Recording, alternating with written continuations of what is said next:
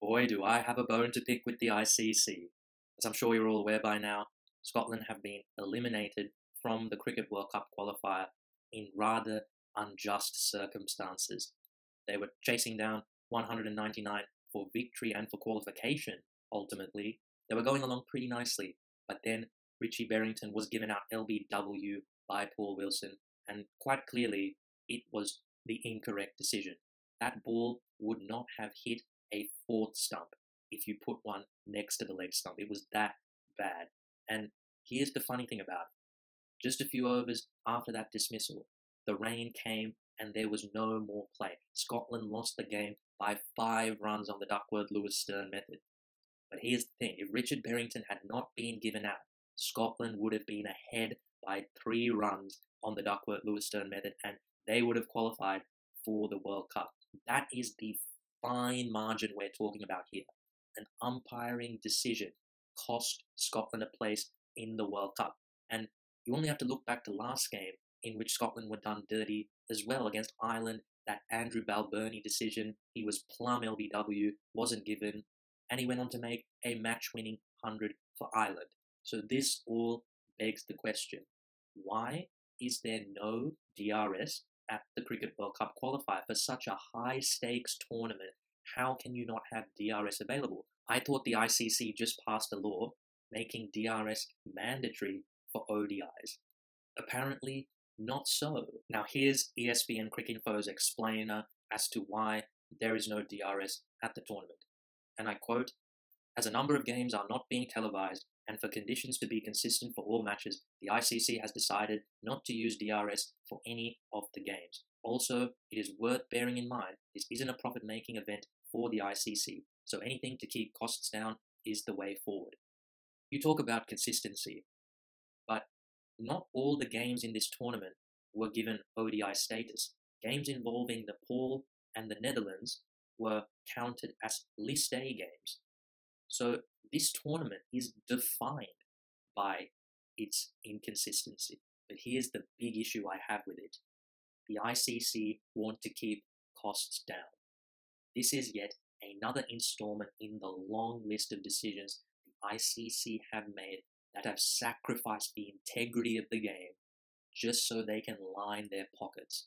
Let's not worry about the competitive integrity of the competition. Let's just worry about how much money we can make, or in this case, save. It is quite frankly despicable behavior. And talking about decisions the ICC have made, why did they reduce the World Cup from a 14-team tournament to a 10-team tournament in the first place? Isn't the point of a World Cup to give opportunity to as many teams as possible to showcase their skills on the world stage? Isn't it about trying to grow the game beyond new boundaries? Not so. It's about maximizing revenue. And how does the ICC go about maximizing revenue? Maximizing the amount of guaranteed India games at the tournament. They created a format specifically to get India to play as many games as possible.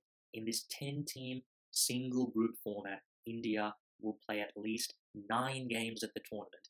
This is up from at least 6 at the previous World Cup. Now, why is this the case? Well, as I'm sure you're all aware, India is by far the biggest market in the cricketing world, and hence the majority of the revenue from these tournaments comes from India. So more India games equals more revenue. It's pretty simple.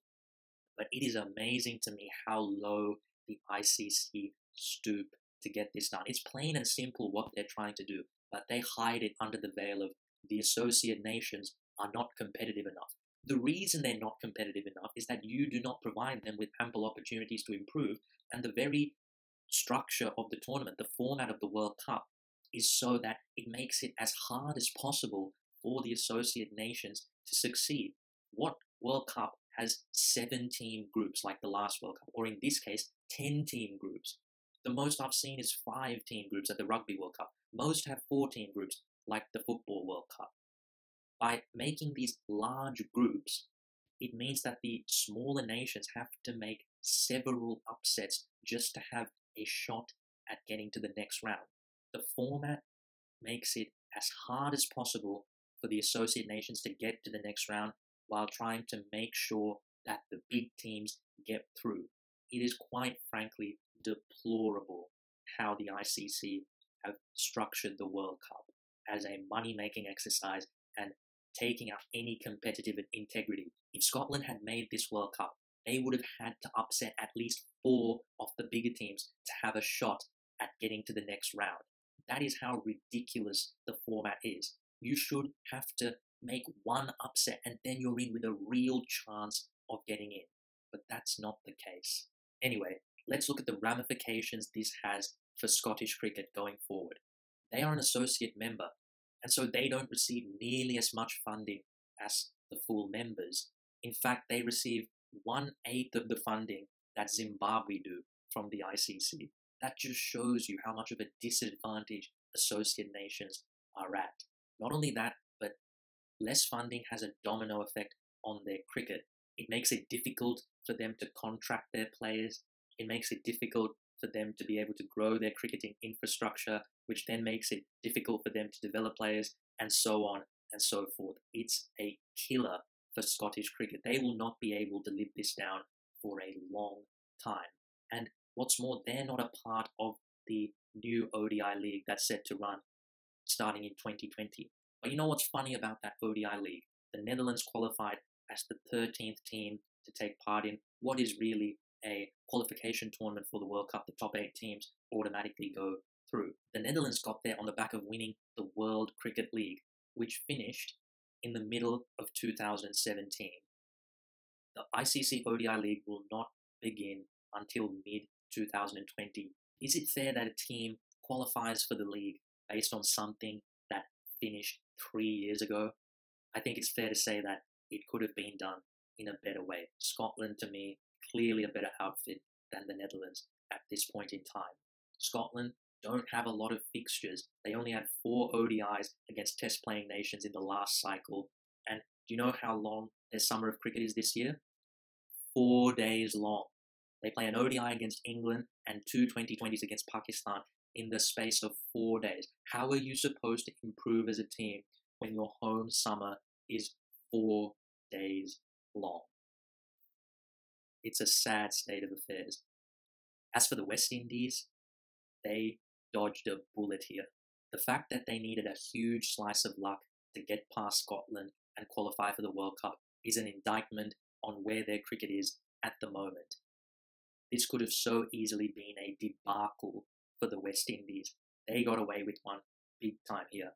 But that doesn't paper over the cracks that they are a poor ODI team, and they are going to have to get a lot better if they are going to stand a chance at the World Cup next year.